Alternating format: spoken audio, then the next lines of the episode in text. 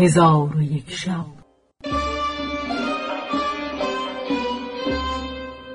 چون شب سیصد و هشتاد و دویم برآمد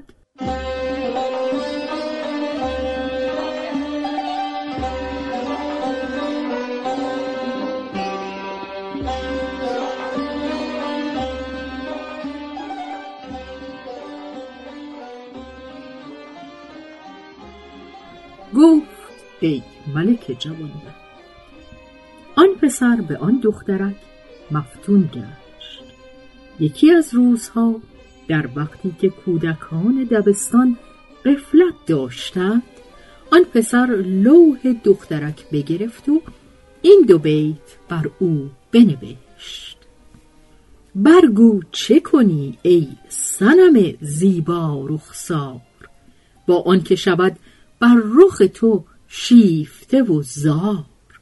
خواهم که بدانم من با عاشق مسکین معشوقه دلجویی یا یار دلازار چون دخترک لوح برداشت و این شعر در او نوشته دید و مضمون شعر بدانست به حالت پسر دلش بسوخت و در زیر خط او این دو بیت بنوشت.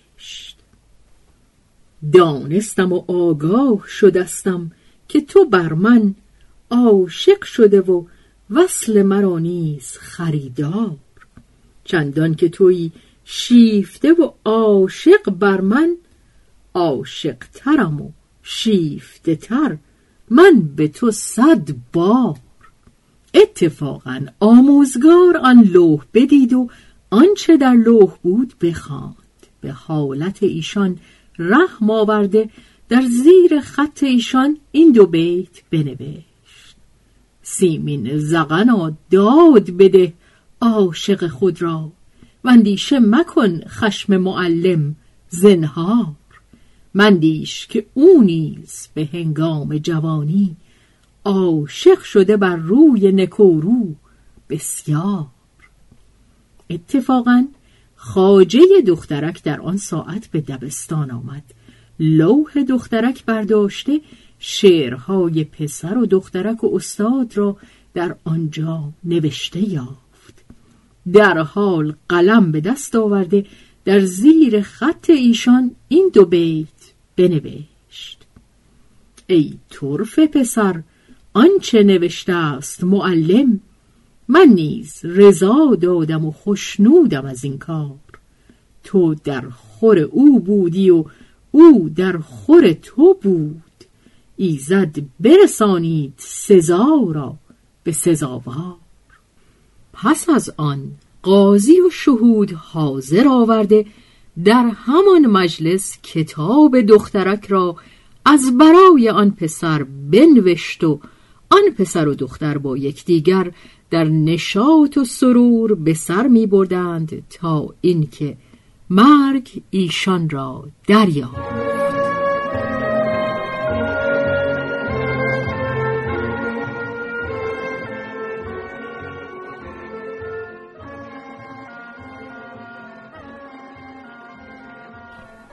حکایت متلمس شاعر و از جمله حکایت ها این است که متلمس شاعر از نومان ابن منظر بگریخت و دیرگاهی از او قایب شد تا اینکه گمان کردند که او مرده است و او را زنی بود خوب روی که امیمه نام داشت. پیوندان آن زن او را به تزویج اشارت نموده اصرار کردند و آن زن ناچار دعوت ایشان اجابت کرد. ولی خاطرش ناخوش بود. پس او را به یکی از مردان قبیله تزویج کردند و شوهر او متلمس محبت بسیار به او داشت. چون آن زن را شب عروسی در رسید شوهر او متلمس در همان شب باز آمد و در میان قبیله آواز دف و بشنید. از پاره کودکان پرسید این عیش از برای کیست؟ کودکان گفتند که زن متلمس را به فلان مرد تزویج کرده اند. امشب شب زفاف است. متلمس چون این سخن بشنید در میان زنان به حیلتی به هجله در آمد و زن خود را دید که با آن مرد در بسات ایستاده گریان گریان این شعر می‌خواند. ای نسیم سحر آرام گه یار کجاست؟ منزل آن مه عاشق کش ایار کجاست؟ متلمس او را به این شعر پاسخ داد. حیف است تو که ارباب وفا را نشناسی. ما یار تو باشیم و تو ما را نشناسی. در آن هنگام داماد ایشان را بشناخت و از میان ایشان به سرعت به در آمد و این شعر همی خواند. چیست از این خوبتر؟ در همه آفاق کار. دوست به نزدیک دوست یار به نزدیک یار. پس از آن متلمس با زن خود در عیش و نوش بودند تا مرگ ایشان را از همدیگر جدا کرد و سبحان من لایمون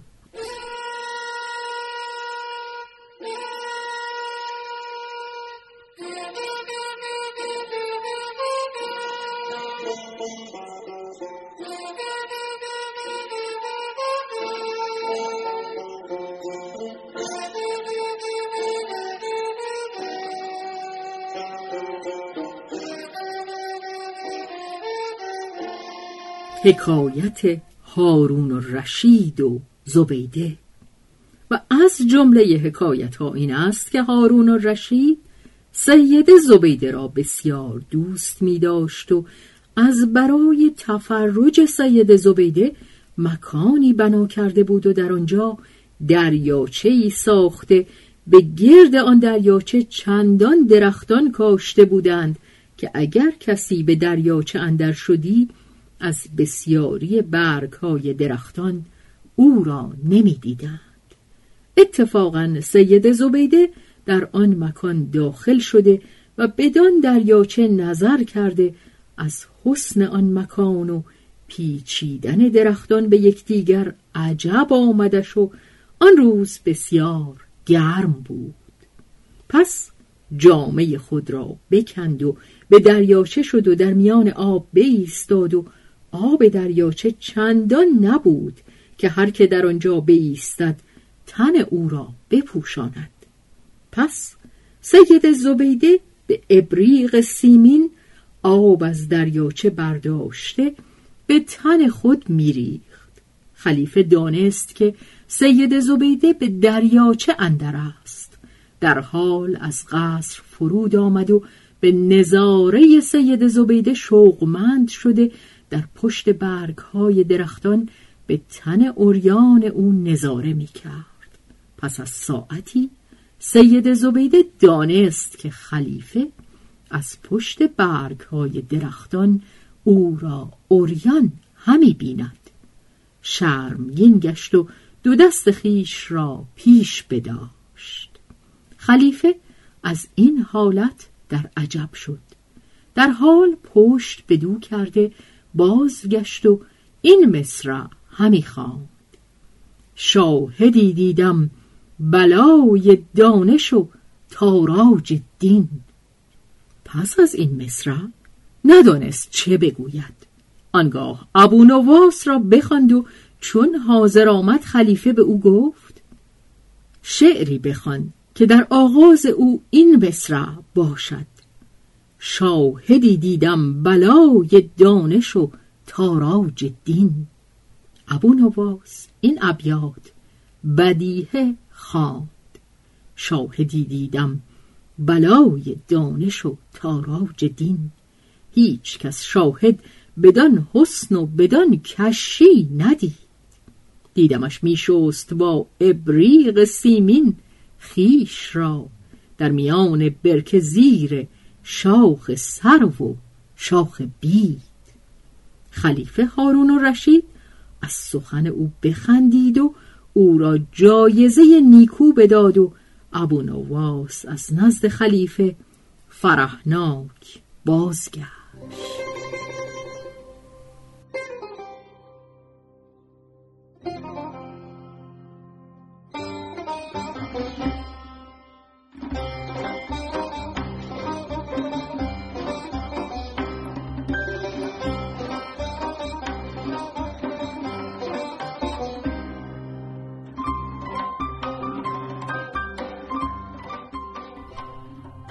به روایت شهرزاد فتوهی.